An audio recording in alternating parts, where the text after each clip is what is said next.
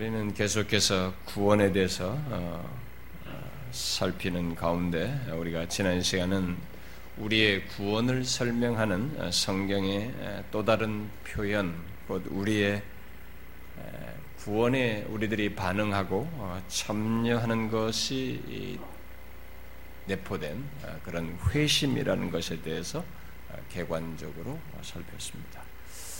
회심이라는 이 단어가 뭐 어떻게 우리가 한국말로 번역을 하든 간에 뭐 굳이 나누자면 어, 영어로는 이게 뭐 컨버션이라고 합니다만 어, 회심과 회개를 구분하는 거죠. 어, 회개, 회심 똑같이 한자로 회자를 썼습니다만은 회심은 좀 더 포괄적인 의미로 이 단어를 우리가 쓰고 있는 것입니다. 회개는 우리가 repentance라고도 하는데요.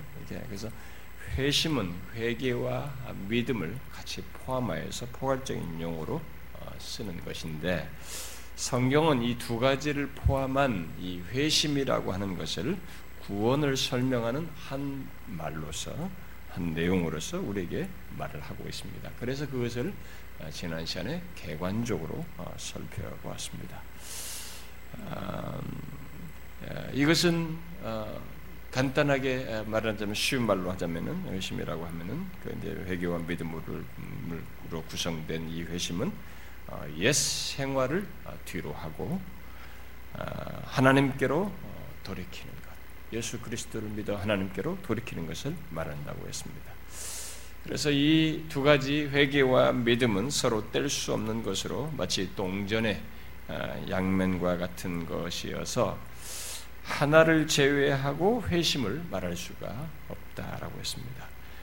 그리고 회심의 경험을 말하면서 종종 사람들이 회개가 먼저냐, 믿음이 먼저냐고 말을 하지만 이 둘은 분리되지 않고 어, 갖는 것이어서 그 순서는 의미가 없다라고 했습니다. 그래서 구원에 이르는 믿음을 말할 때, 믿음을 말할 때는 참여하는 믿음, 그러니까 믿음 앞에다가 이 회개를 수식으로 담아서 참여하는 믿음이라고 말을 하고 또 생명에 이른 회개, 이 회개를 말할 때는 참된 믿음의 회개, 회개 앞에 믿음을 수식으로 넣어서 이렇게 표현하기도 한다라고 했습니다.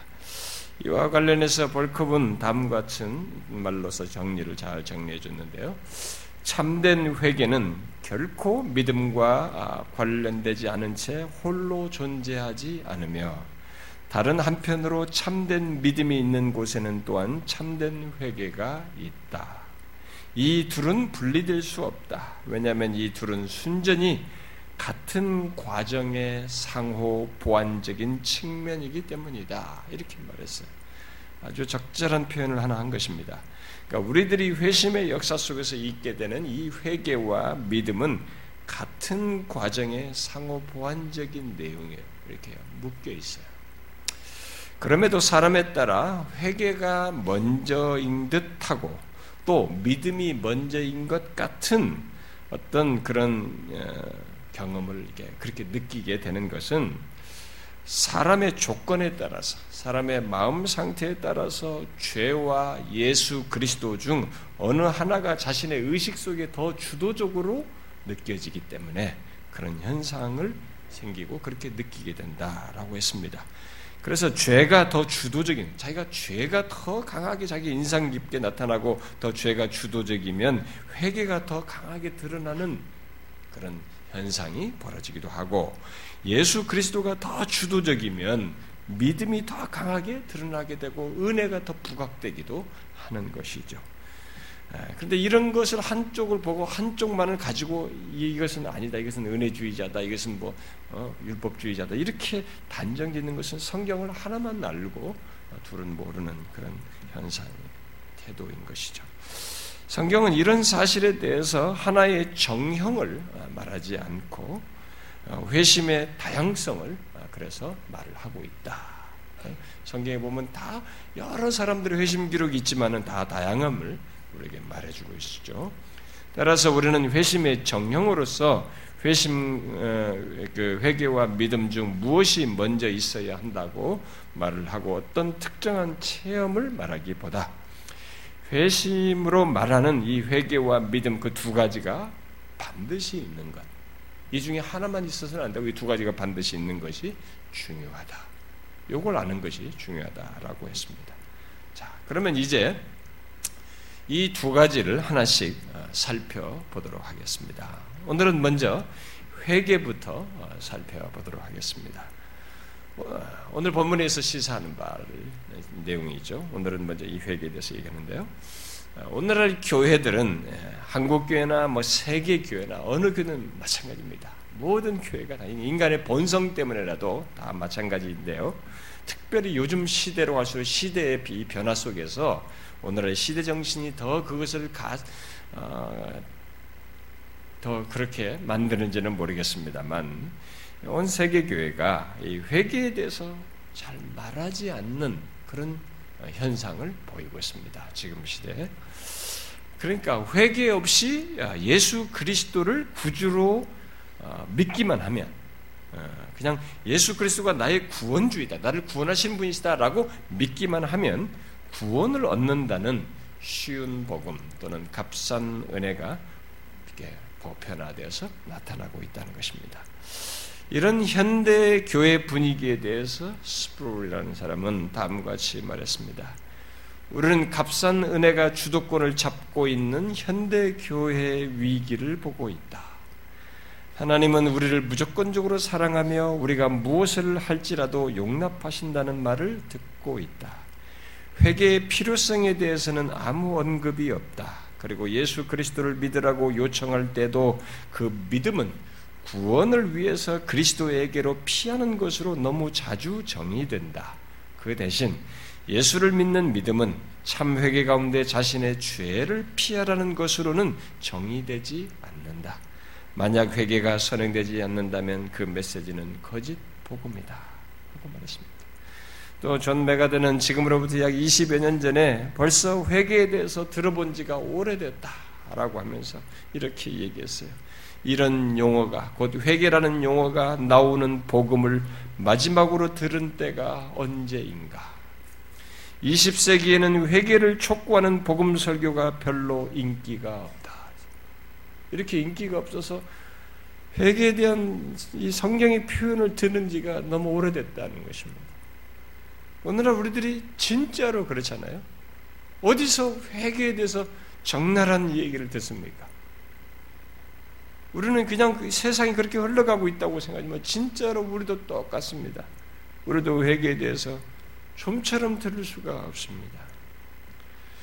이런 지적은 오늘날 교회들이 결국 회개 없이도 구원을 받을 수 있다는 것을 암묵적으로 서로 동의하고 받아들이고 있다는 것을 말해 줍니다. 그것이 사실이라는 것을 회개에 대해서 전했을 때 더 잘 볼 수 있는 것 같아요. 저희 경험상으로 보게 되면. 아, 회개에 대해서 사람들이 하게 되면 사람들이 그것을 회개를 거북스러워해요. 이 회개에 대한 이런 내용 자체를 일단은 듣는 회중 자체가 편안해하지 않습니다. 굉장히 거북스러워하고 심지어 어떤 사람들은 생소해합니다.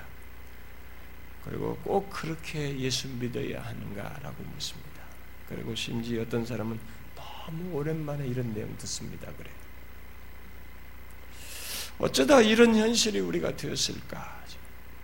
그 이유 중에 하나는 사람들이 자신의 죄인됨과 죄악에 대해서 말하며 그것으로부터 돌이키라는 것을 본성적으로, 인간이 본성적으로, 또 게다가 오늘의 무르익은 이 시대 정신 속에서 싫어하기 때문이고, 또 그래서 그런 싫어하는 현실에 따라서 이 말씀을 전하는 사람들, 뭐 설교자를 비시해서 복음을 전하는 모든 사람들도 같이 그것을 깊이 하기 때문이라고 말할 수 있습니다.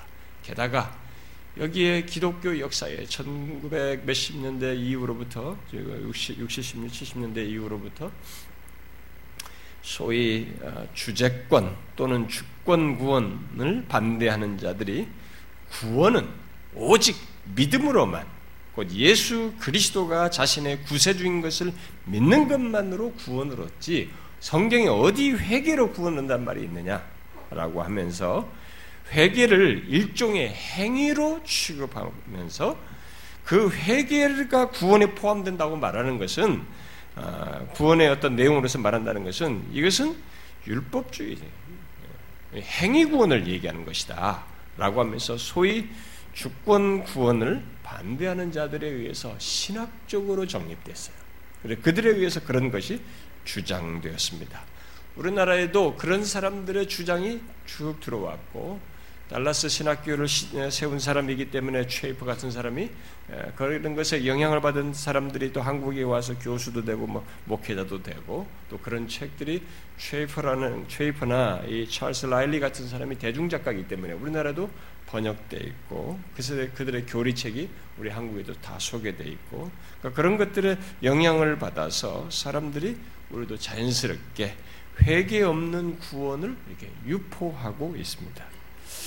아, 이들은 아, 회개를 구원과 연관 짓는 것은 행위에 의한 구원을 말하는 것으로 규정을 하고 있습니다. 그러나 이미 말한 대로 성경은 어, 예수 그리스도를 믿는 것을 말할 때 회개를 분리하지 않습니다. 아까 말한 상호적으로 엮여 있어요. 분리되어 있지 않습니다. 믿음과. 오늘날도 이 회개 그래서 오늘 이 성경이 보게 오늘 회개라는 내용을 말할 오늘 본문 같은 내용에서 보게 되면 회개를 말하면서 바로 죄사함 얘기를 꺼내잖아요. 뭐 믿음에만 이 죄사함 얘기를 써야지 왜 회개를 붙이면 회개를 얘기하면서 죄사함 문제를 얘기하고 있습니까? 성경은 믿음을 얘기하면서도 그렇고 믿음 하나만 얘기해도 거기는 이미 회개를 내포해서 죄사함이든 구원이든 얘기를 하는 것이죠. 그래서 오늘 본문을 위시해서 성경은 어, 그 어디에서도 회개 없는 구원을 말하지 않습니다.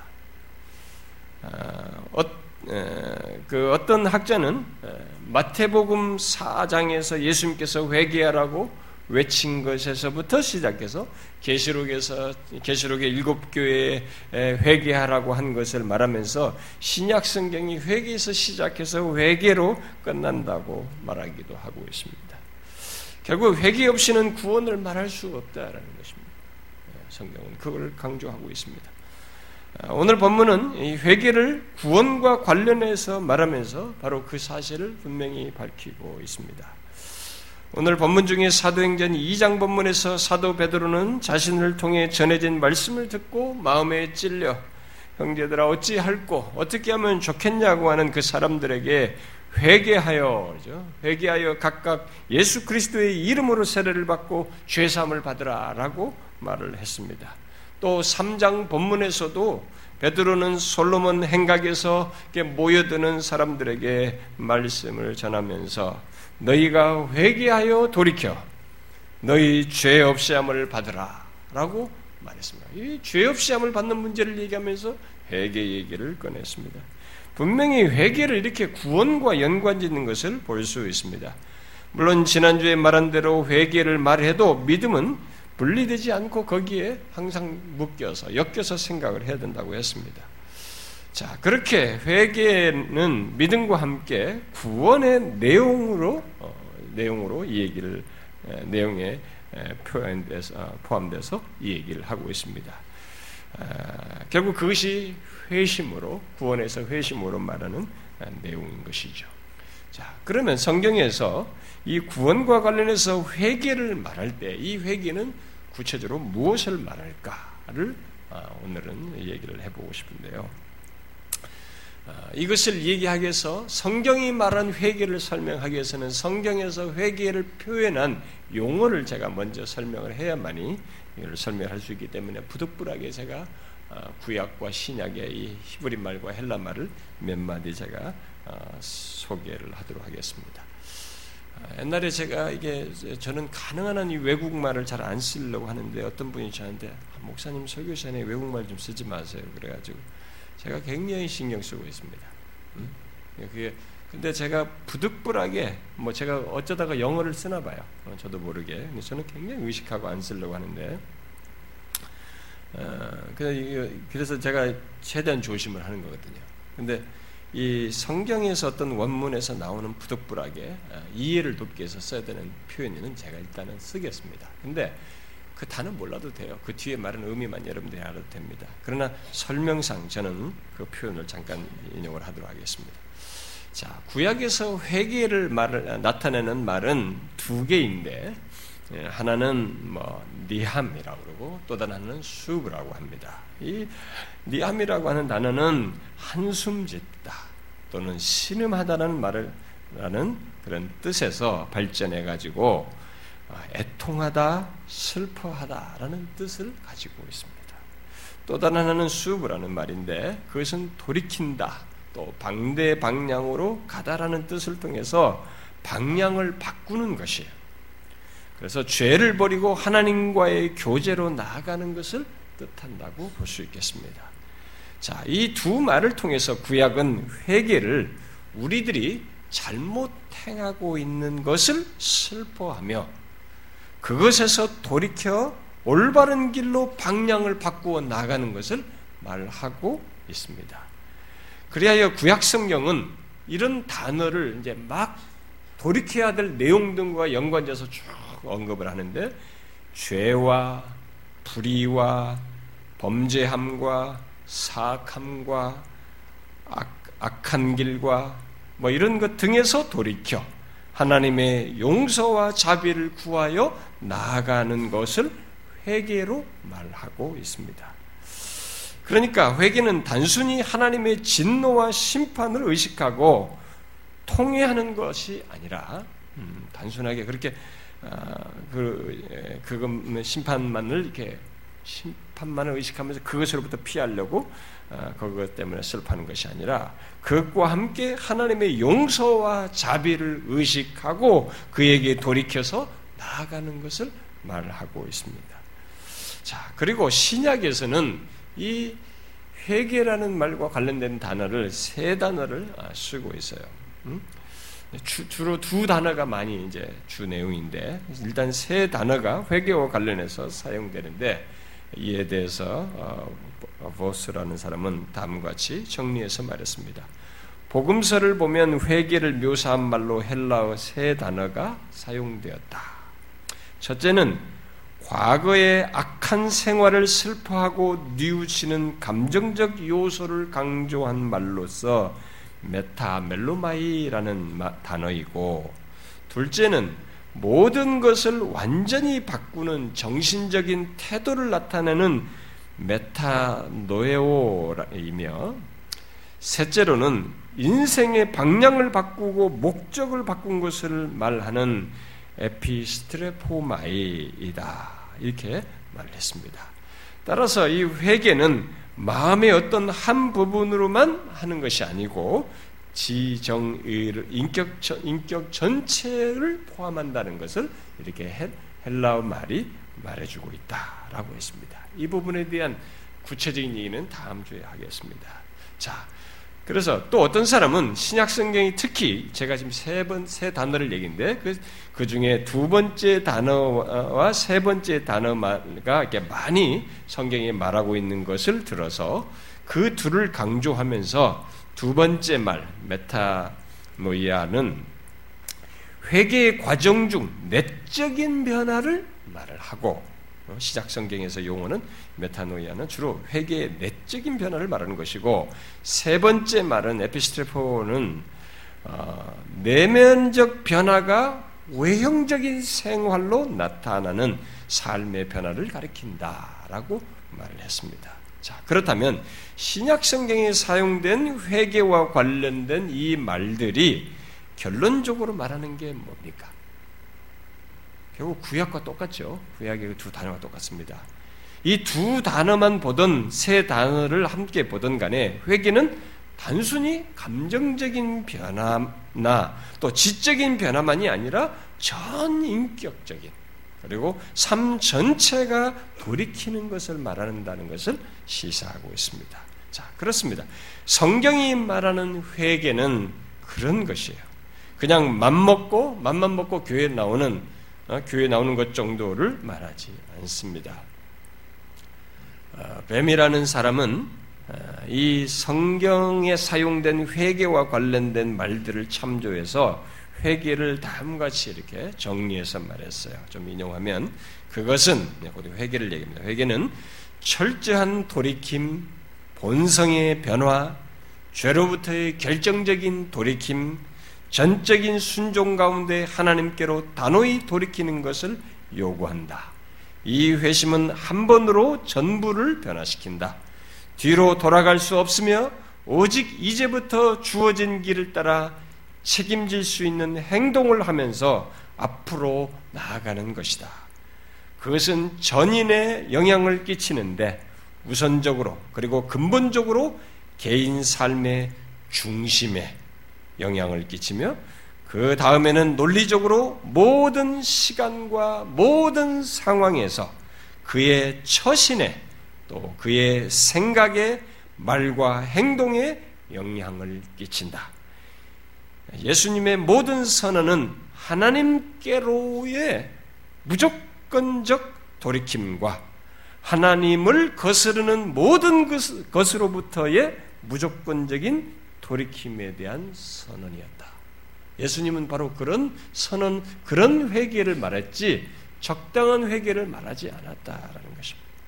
이렇게 성경이 말하는 회개는 전 인격에 생기는 변화라고 하는 것을 이런 표현들이 용어들이 말을 해주고 있습니다.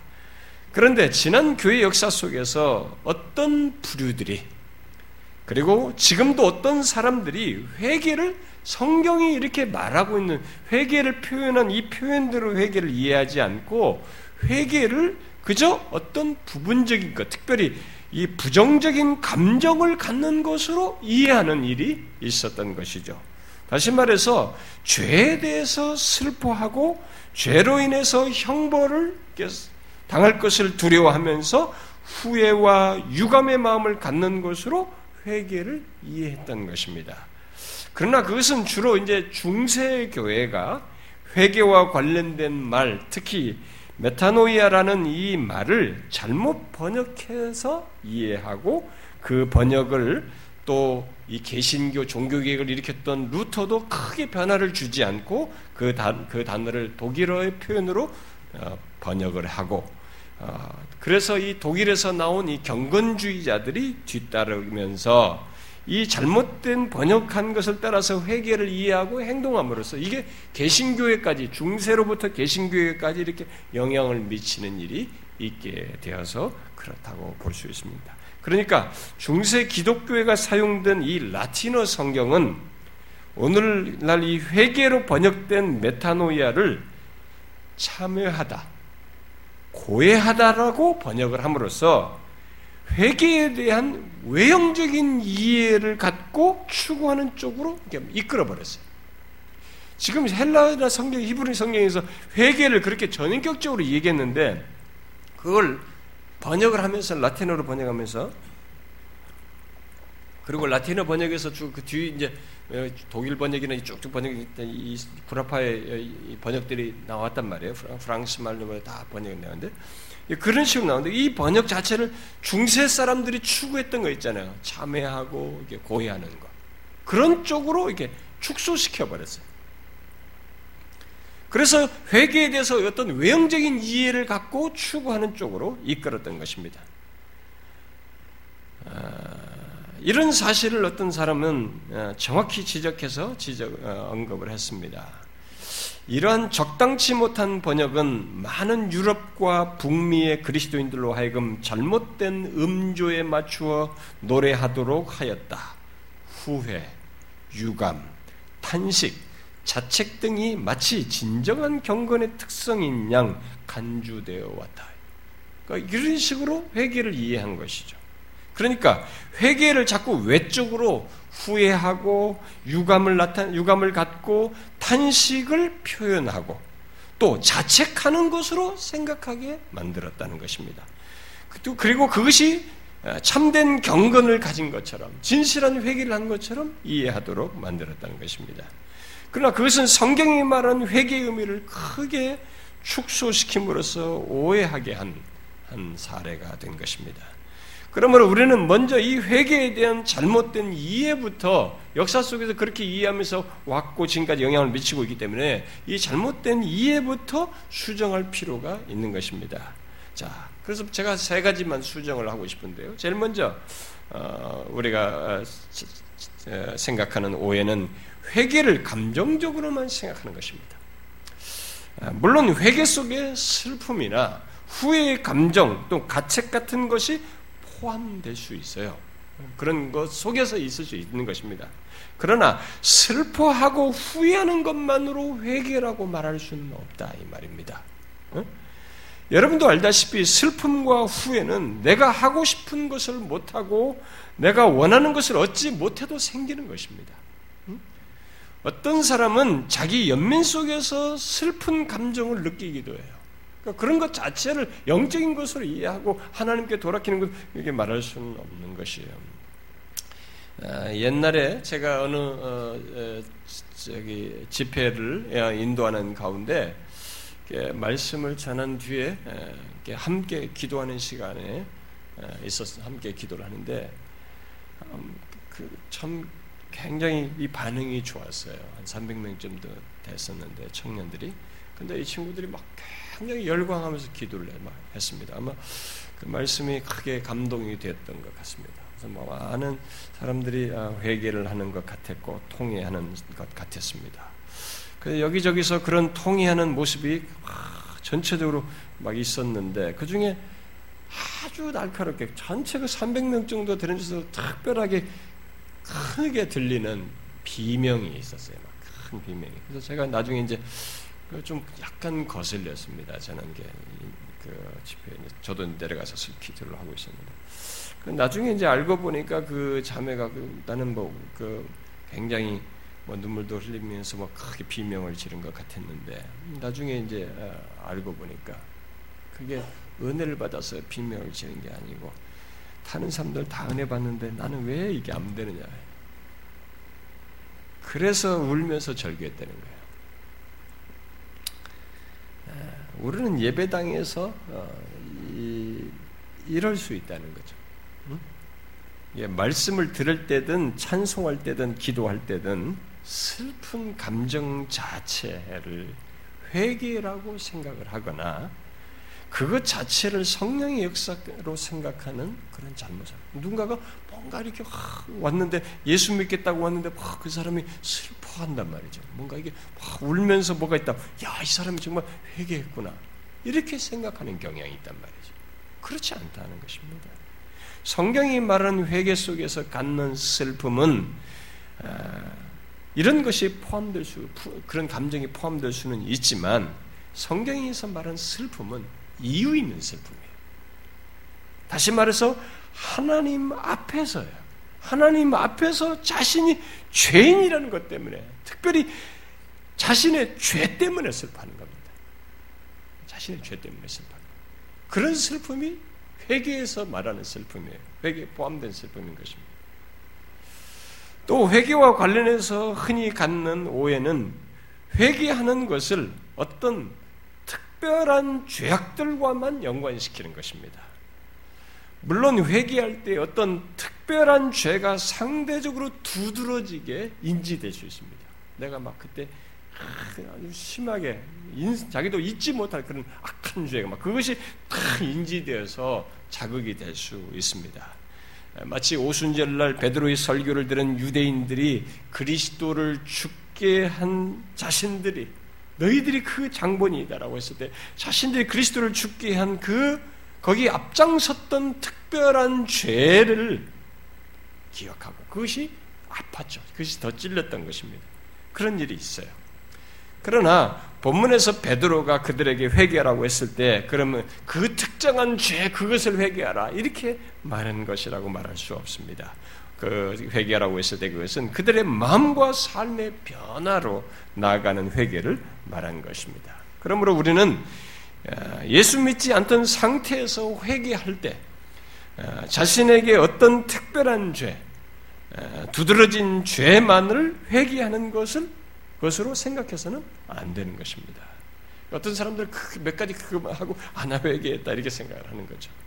성경이 말하는 회개는 이 세상의 상대적이고 또 시대마다 달라지는 법, 음? 그런 법, 법을 따라서도 아니고 또 우리 각자의 그 판단과 느낌에 따른 것도 아닌 하나님의 율법 전체의 근거에서 죄악된 것에 대해서 그것도 외적인 행동만이 아니라 동기와 의도까지 모두를 포함하는 것입니다. 그게 다 회개의 내용이에요. 사실은 회개에 포함되는 것입니다. 우리가 그것을 다 기억해서 못한다 할지라도 일단은 회개의 대상이 되는 것입니다. 그 때문에 회개할 때 우리는 죄로 가득한 자신으로 인해서 절망하게 됩니다. 그 자신의 죄인됨을 회개하며 하나님께로 돌아간다는 것입니다. 자, 마지막으로 회개와 관련해서 갖는 오해와 태도는 하나 더 더. 자기 죄를 자각하고 슬퍼했다고 해서 회개했다고 말할 수 없다는 것입니다. 죄를 자각했다고 해서 자각한 거 그것에 대해서 어떤 슬픔을 가진다고 해서 자, 우리는 앞서 회개를 이 감정적인 것으로 생각하는 것의 오류를 제가 앞에서 첫 번째로 말했습니다. 그래서 회개에서의 슬픔은 죄 때문에 생기는 것이라고 말을 했어요. 그런데 회개와 관련해서 갖는 잘못된 태도 중에 하나는 자신이 옳지 못하며 내가 잘못을 범하였고 심지어 내가 죄인이다. 어? 어? 내가 죄를 범이다. 죄인이라고까지 깨달았다고 해도 그것 자체만을 가지고 이 사람이 회개했다고 말할 수는 없는 것입니다. 성경은 어, 바로 그런 정도는 했지만 회개치 않은 그런 사례들을 많이 말합니다. 그 대표적인 한 사람이 여러분 가론 유다 아닙니까? 예, 가론 유다는 예수님이 정죄받는 것을 보고 자기가 예수를 팔고 난 다음에 예수님이 정죄받는 것을 보고 이렇게 말하죠. 스스로 뉘우쳐 그은 30을 대제상들과 장로들에게 도로 갖다 주며 이르되 내가 무죄한 피를 팔고 죄를 범하였도다. 라고 말하였습니다. 그는 자신의 행위가 어떤 결과를 가져왔는지를 보고 그것이 옳지 않다고 생각했고 부도덕하며 잘못됐다라고 후회했습니다. 그리하여 내가 죄를 범하였다. 내가 죄를 범했다라고 말했어요. 그러나 그는 그런 자신의 문제를 하나님께 가지고 나와서 해결하려고 하지 않고 그저 자신에게 뇌물을 주었던 사람들과의 청산을 통해서 해결하려고 했고 자기 스스로 이 문제를 해결하려고 했습니다. 회개를 자기 스스로 해결하려고 해요. 자기 안에서. 그건 가짜 여러분 다. 결국 그는 회개하지 않았습니다. 오히려 스스로 목숨을 끊었습니다. 우리는 회개 없는 이런 죄의 자각과 슬픔이 있다는 것을 알아야 합니다. 자신이 죄를 범했다는 것, 응? 이런 것을 잘 알고 뭐 깨닫는다 할지라도 거기서 앞에서 말한 것처럼 뒤이어서 하나님 앞에 나아가 전, 전인격적으로 전 삶으로 돌이키는 것이 아니면 회개가 아닌 것입니다. 성경이 말하는 회개로 어, 이 유다 같은 경우는 나가지 않은 것이죠. 분명 죄를 자각하는 것도 쉽지 않은 일이에요. 여러분 오늘날에 누가 당신이 죄인이면 싸대기 맞죠. 어디서 이런 얘기하냐. 응? 가뜩이나 지금 자존감을 높이기 위해서 온 심리학과 이 의학이 다 서포팅을 하고 있는데 거기다 대고 죄인이라고 말. 오늘날의 죄를 자각하는 것도 진지하게 죄를 나름 자각하는 것도 그거 쉽지 않아요. 그것만 있어도 대단하다고 보여져요. 교회 와서 그렇게 했을 때. 뭐 전혀 그렇지 않던 사람이 죄를 자각한다는 걸 볼 때 얼마나 그것이 대단해 보입니까? 그러나 우리는 그렇다 할지라도 그것 자체만 가지고 회개했다고 말할 수 없는 것입니다. 우리는 자신의 잘못이 드러나는 것 때문에 내가 잘못했다고 생각할 수도 있는 것이. 어? 수치심 때문에, 수치심 때문에도 그렇게 인정하면서 슬퍼할 수 있는 것입니다. 성경은 그것을 두고 회개했다고 말하지 않습니다. 우리는 예수님께 찾아온 젊은 부자 관원이 자기 재산을 모두 팔아 가난한 자에게 주고 자신을 따르라는 예수님의 말씀을 듣고 근심하며 떠난 사실을 잘 알고 있습니다. 그는 구원 구원자에 대한 예수 그리스도가 구원자라고 보는 거죠. 그 구원자에 대한 관심을 가지고 예수님을 찾아왔습니다. 그러나 예수님께서 그의 탐욕을 확인시켜 주시면서 이렇게 그렇게 하라고 했을 때 그는 큰 슬픔에 사로잡혔어요. 일단 그는 자신의 탐욕스러움을 보았고 아, 그로 인한 갈등과 근심과 슬픔을 가졌던 것이죠. 그러나 그 이상으로 나아가지 않았습니다. 그것을 통해서 우리는 구원에 대한 관심을 갖고 자신의 문제점을 보고 깨달았다는 것만으로 그가 회개했다고 말할 수 없는 것입니다. 또 총독 벨릭스가 벨릭스가 그 예수님의 아니 아니 바울의 설교를 듣고 자신이 아, 죄악되다는 것을 깨달았지만 깨닫고 뭐 두려워 떨잖아요. 두려워 떠는 일이 있었지만 그 이상이 없었어요. 그, 아, 바울이 벨릭스에게 의와 절제와 장차올 심판에 대해서 강론을 했죠. 바울이 말한 의는 하나님의 의를 말한 것으로 결국 하나님 앞에서 의로워야 할 필요를 말한 것이었다고 볼 수 있습니다. 또 절제는 하나님의 뜻에 부합하는 삶의 기준을 말했을 것이 분명합니다. 그리고 장차 다가올 심판의 빛 가운데서 삶이 어떠해야 하는지를 말하고 예수 그리스도 안에서 죄인들에게 값없이 주어지는 하나님의 의를 전했을 것이 분명합니다. 그러나 이 벨릭스는 그 얘기를 듣고 팍 떨었단 말이에요. 두려워 떨었어요. 그런데 거기서 멈췄어요. 그러니까 이 두려워함에 떨었다는 이 말은 자신의 죄 죄에 대해서 자각했다는 것을 시사하고 그뿐만 아니라 그로 인한 심판을 생각하며 하나님의 의에 대해서 마음이 열렸다는 것을 시사하는 것입니다. 그러나 그렇게 하나님의 말씀에 강한 인상을 받았음에도 불구하고 아니 몸을 떨 정도로 믿었음에도 불구하고 바울과 그의 말을 다 물리쳤어요. 그러므로 우리는 하나님의 말씀을 듣고 누가 두려워서 떨었다고 해서 그가 회개했다고 생각할 수는 없는 것입니다. 그런 거짓된 회개를 알았던 바울은 고린도 교회에 어, 편지를 보내면서 그 보낸 편지에 두 종류의 근심을 말을 했죠.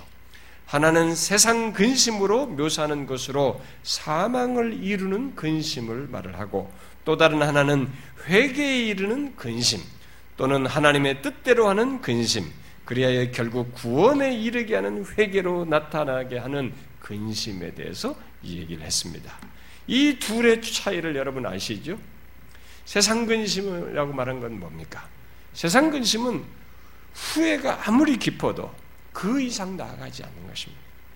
그러니까 자기 안에서 이게 예, 아까 말한 것처럼 두려워서 뭐 공포스러워서 힘들어서 그, 런 정도예요. 하나님과의 관계 속에서 예, 하나님의 앞에서 갖는 그런 것들이 아닙니다. 근본적인 삶의 변화로 나가지 않는 그 수준의 근심인 것입니다. 이 근심은 자신이 실패한 것, 또 잘못한 것 자체를 슬퍼할 뿐, 또 자신이 죄로 인해서 당할 심판과 그로 인한 수치심 때문에 근심할 뿐, 그런 자신을 하나님 앞에서는 보지 않는 것입니다. 그러니까 얼마든지 뭐가 무서워서 그럴 수 있는 것이에요. 아, 이것이 수치심을 느껴서 그럴 수도 있는 것입니다. 근데 그 정도를 가지고 성경은 해결. 그건 그냥 세상 근심입니다. 세상 사람도 본성적으로 가질 수 있는 것이다. 자신의 행위가 불경건했다는 사실로 인해서 하나님 앞에서 슬퍼하지 않는 한 그런 것은 다 그저 가짜인 것이죠. 그러나 회개로 나아가는 슬픔은 곧 경건한 슬픔은 경건한 근심은 단순한 후회가 아니라 자신이 하나님의 법을 깨뜨렸다는 사실, 또 하나님 앞에서 자신은 의롭지 못하며 멸망받을 수밖에 없는 죄인이라는 것을 깨닫고 그것과 함께 이전의 삶의 방식을 부인하는 대로 나아가는 그런 슬픔인 것입니다. 우리는 이런 차이를 가룟 유다와 베드로 사이에서 보게 되죠. 가룟 유다는 자신이 잘못했다는 것을 깨닫고 난 뒤에 깊은 후회는 했을 망정 회개를 하지 않았습니다. 그래 반해서 어, 베드로는 예수님을 세 번 부인했지만 뒤이어서 돌이켰죠. 그래서 전적으로 주님을 따른 대로 나아갔습니다. 우리는 어떤 사람이 자신의 잘못을 깊이 후회하고 감정적으로 슬퍼하는 것을 보면 그가 회개했다고 쉽게 생각하고 싶어 합니다. 왜냐하면 전혀 그러지 못한 상태에서 했으니 이거 얼마나 놀라운 얘기예요. 교회를 이제 나와서 예수 믿기 시작해서 그런 일이 있으니 얼마나 놀라운 얘기입니다. 근데 그것 자체만 가지고 우리는 회개했다고 말할 수는 없다 이 말입니다. 자, 이런 성경의 사실 때문에 어, 옛 믿음의 선배들은 참된 회개와 거짓 회개를 구분하여서 말하기를 좋아했습니다.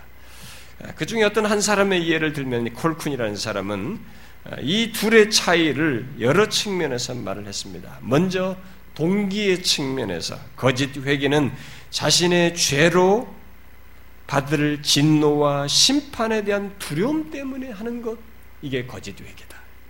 그러나 참된 회개는 하나님 앞에서 죄 자체에 대한 슬픔으로 인해서 갖는 것이다. 라고 했습니다. 또, 죄에 대한 생각, 생각 차원에서 거짓 회개는 어떤 특정한 죄와 그 심판의 마음이 동하여 후회와 두려움을 느끼는데 반해서 참된 회개는 죄에 대한 영적인 시각, 그 자신의 본성과 마음의 불신앙 등을 보면서 죄에 대해서 혐오한다는 것입니다. 내가 이런 죄인입니다. 다르다는 거죠. 그러니까 양심적인 수준을 말하지 않는 것입니다. 또 하나님에 대한 시각에서 거짓 회개는 하나님을 두려움 두려움의 차원에서 보며 후회하고 잘못을 뉘우치는 데 반해서 참된 회개는 자신이 심한 심히 죄악됨을 깨달은 어, 깨달은 데서 하나님께 대한 그 어떤 기대와 어, 신뢰, 구속의 은혜에 대한 소망을 가지고 나아가게 된다는 것입니다. 어, 그러니까 자신이 심히 죄악되다는 것까지 아는데 그것 자체 두려움과 공포에서 끝나지 않고 거기서 그, 그 정도가 아니라 하나님께 대한 기대를 갖는다는 거죠. 구속의 은혜에 대한 소망을 갖는 어, 그런 것이 그게 참된 회개다는 것입니다. 또 하나님과 율법에 대한 이해에서 거짓 회개는 하나님과 그의 율법을 노예적인 태도로 이해해 가지고 그저 두려워하고 무겁게 느낀다는 거죠. 다시 말해서 율법이 너무 엄격하다. 그 율법대로 어떻게 하면 우리가 다 구원받 이 율법이 너무 엄격하고 형벌이 가혹하다. 이렇게 그런 차원에서만 느끼, 이해하고 느끼지만 참된 회개는 율법이 너무 엄격하고 그 형벌이 가혹하다고 하며 거부하기보다 오히려 하나님의 계명은 거룩하다. 거룩하고 의로우며 선하다고 여기며 존중하는 태도를 취하는 문제는 내가 있지 그 계명에 있지 않다는 것입니다. 그래서 하나님의 율법에 비추인 자신을 수용하며 회개로 나아간다는 것입니다. 또 변화의 측면에서 거짓 회개는 자신의 특정한 죄로 인해 비탄과 두려움을 일시적으로 느껴 부분적으로 변화를 갖고 일시적인 변화의 모습을 보이는데 반해서 참된 회개는 특정 죄를 넘어서서 자신의 본성과 삶이 부패하고 타락하였음을 깨닫고 회개하여 전인격적인 변화로 나아간다는 것입니다. 이렇게 참된 회개와 거짓된 회개는 다르다. 생명에 이른 회개 곧 참된 회개와 이 세상 근심 어, 또는 후회 수준에서 머무는 거짓 회개는 이렇게 분명한 차이를 가지고 있다는 것을 성경의 근거에서 우리가 계속 말을 하고 믿음의 선배들은 이것을 통해서 계속 진실한 신앙을 추구하도록 권했습니다. 후쿠마는 이 챔벌레인이라는 사람의 말을 빌려서 그 차이를 회개와 후회의 차이로 정리해서 말을 했는데 좀 인용하고 싶습니다. 회개는 소망과 기대 가운데 앞을 바라다 보는 것인 반면에 후회와 유감은 단지 수치 속에서 뒤를 돌아다 보는 것이라고 할 수 있다. 회개는 행동의 변화뿐만 아니라 우리의 행동의 원천들과 우리의 동기들의 근원들에 대해서도 일차적으로 다룬다. 신약 성경이 제시하는 회개에 의하면 사람의 마음은 하나님의 마음을 본받아야 하며 그렇게 함으로써 그들의 행동이 하나님의 뜻을 좇게 되며 그들로 하여금 하나님의 다스림에 참여하게 하기 위함이다. 오순절에 베드로가 외쳤던 회개는 예수를 향한 유대인들의 판단을 뒤집으라는 외침이었다. 아덴, 아덴 사람을 향하여 외친 바울의 회개는 곧 하나님에 관한 그들의 관념을 버리고 하나님께로 돌아와 그분 안에서 살기도 하고 움직이도, 움직이도 하고 하고 그분을 통하여 삶을 가지라고 한 것이었다. 성경적 의미에서의 회개란 곧 새로운 사람을 만드는 것을 의미한다. 어, 의미한다고 챔벌레인은 결론 짓는다. 회개는 삶의 구조의 변경이다. 삶의 전체적인 양태가 바뀌어진다. 삶의 목표가 달라지며 바라는 바가 달라진다. 간단히 말해서 회개란 육신의 마음으로부터 그리스도의 마음으로의 순례라 할 수 있다. 회개가 무엇을 의미하는지에 관해서는 예수의 핍박자 사울이 변하여 그리스도 안에서 있는 사람이 된 사실보다 더 크고 감동적이고 극적인 예가 없다. 바울은 한 사람에게 회개가 무엇을 의미하고 있는지를 가장 잘 보여주었던 기독교 역사상 가장 위대한 표본이다. 그랬습니다. 자, 여러분은 이제 성경이 우리에게 구원을 말하면서 회개를 말했을 때 이 회개가 무엇을 말하는지 아시겠습니까? 우리는 성경이 이런 회개를 말했을 때 이걸 구원과 연관지어서 말을 했을 때 결국 이런 회개가 있는 구원을 말하는 것입니다. 오늘날 우리들이 시대 정신적으로든 우리의 본성이 싫어서든 이 회개 없는 구원을 말하지만 성경은 지금까지 우리가 제가 설명한 이런 회개가 있는 구원을 말한 것입니다. 기독교는 사람들이 아, 이 세상 사람들보다 상대적으로 조금 나은 사람이 되는 것 정도를 말하지 않습니다.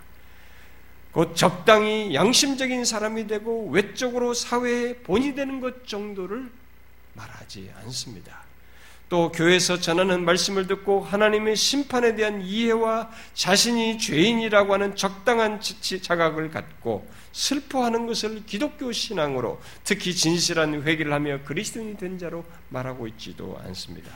그래서 가끔 감방에서 어떤 유명 죄수가 조폭의 이 두목이 참회했다고 하면서 나와서 간증했던 그런 사실이 우리나라에 있습니다. 그몇번 그 그런 일이 있었는데 최근에도 그런 사람이 있었지 않습니까?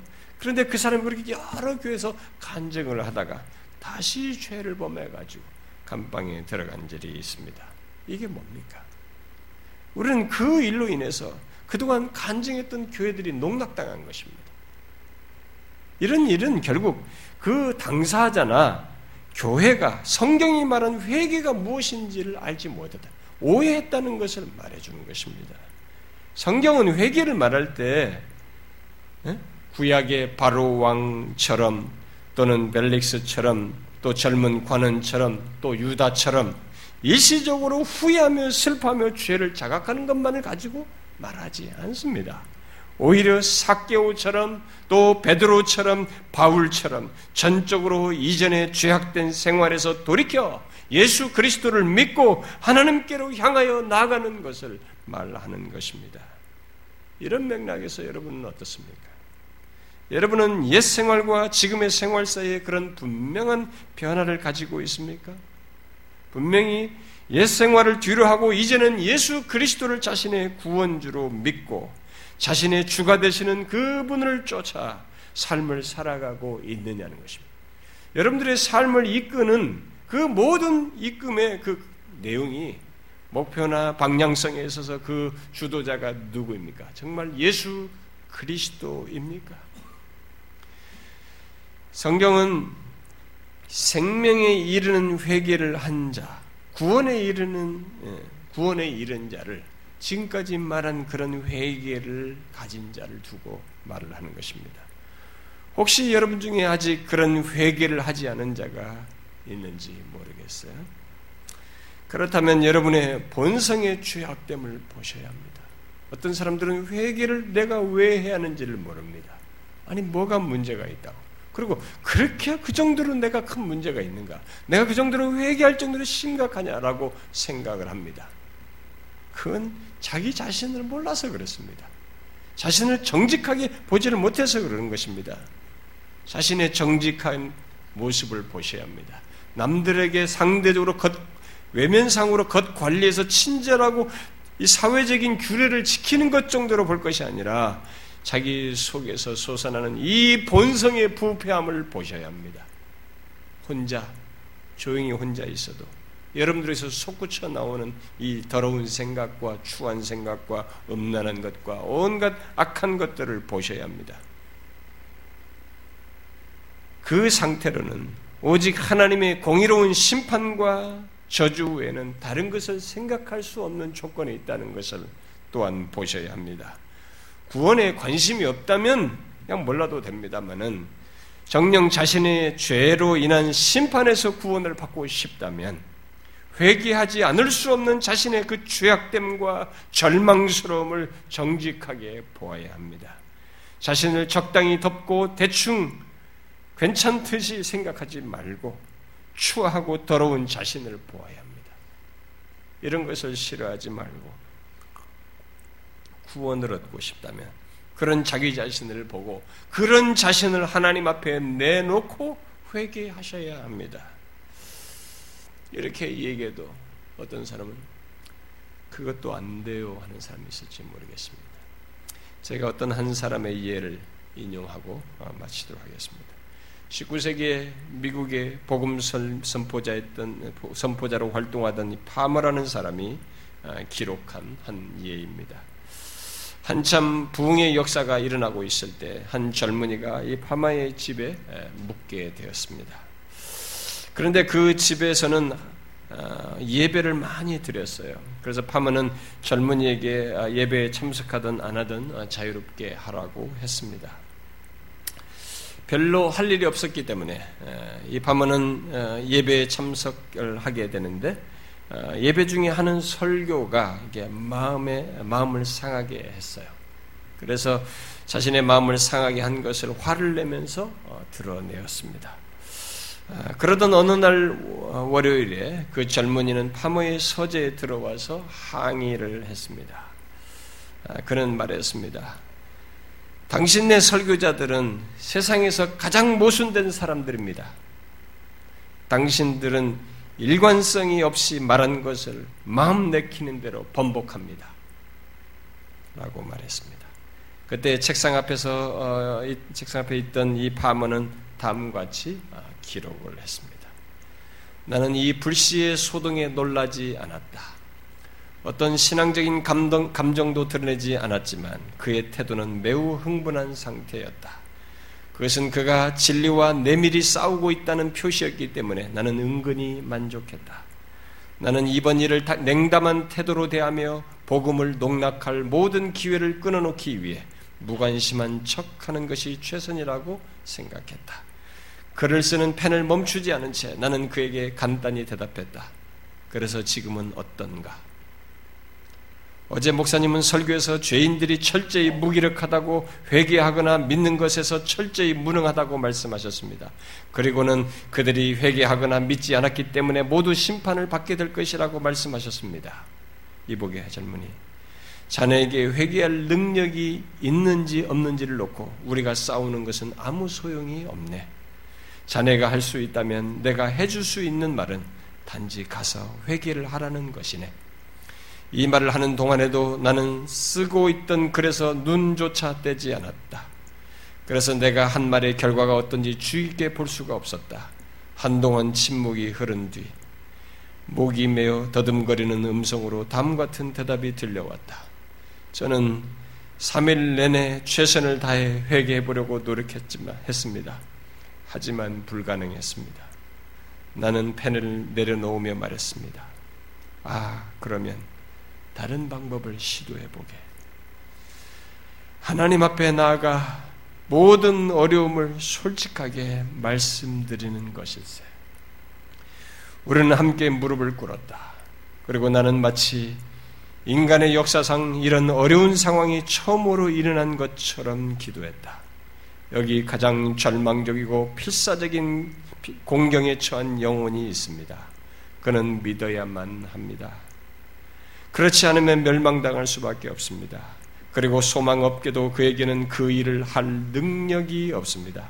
그래서 하나님의 개입과 간섭을 간구할 수밖에 없습니다. 하나님의 약속의 성취를 가장 뜨겁게 구할 수밖에 없습니다. 자리에서 일어나자마자 나는 위로나 조언의 말을 단 한마디도 하지 않았다. 나는 다만 무능함 속에 빠져 있는 젊은이를 유일하게 도우실 수 있는 하나님의 손에 맡겨드렸다. 얼마 지나지 않아 그는 깊은 투쟁과 갈등의 종지부를 찍었다. 그리고 영생의 소망 안에서 기뻐했다. 회심을 위해 씨름을 하고 있다면, 그런 사람이 있다면, 그 또한 이 젊은이처럼 자신의 절망스러움을 하나님께 솔직히 고백해 보십시오. 회개하려고 해도 불가능한 자신을 하나님 앞에 내어놓고 자신의 그런 절망스러움과 어려움을 솔직하게 말씀드리며 은혜를 구하라는 것입니다. 하나님은 그런 자에게 진실로 구속의 은혜를 베푸십니다. 아직 회심치 않은 자에게 그런 은혜의 역사가 있을 것을 기대하고 여러분들은 구하시면 됩니다. 그리고 오늘 전한 그런 회개가 여러분들에게 분명히 있었는지를 보셔야 합니다. 구원은 어정쩡하게 진공 상태에서 만들어지는 것이 아닙니다. 하나님의 아들이 십자가에 달려 죽으신 역사적인 사실에 근거해서 그 역사적인 사실이 성령에 의해서 우리 안에서 사실로서 확인되기 때문에 진실로 우리는 오늘, 본, 오늘 설명에서 말한 것 같은 그런 회개를 함으로써 있게 되는 것입니다. 주께서 저와 여러분 모두에게 분명한 이런 증거를 가지고 구원받은 자로서 이 땅을 살게 해주시기를 바라고요. 특별히 우리 중에 회심치 않은 자가 있을 때 여러분들은 이 젊은이처럼 그 상태 그 모습 그대로 간절히 구하면서 하나님께 은혜를 구하기를 바래요. 그래서 우리 모두 우리 안에 회심치 않은 자들의 그 고민이 속히 해결되기를 간절히 구합니다. 기도하겠습니다.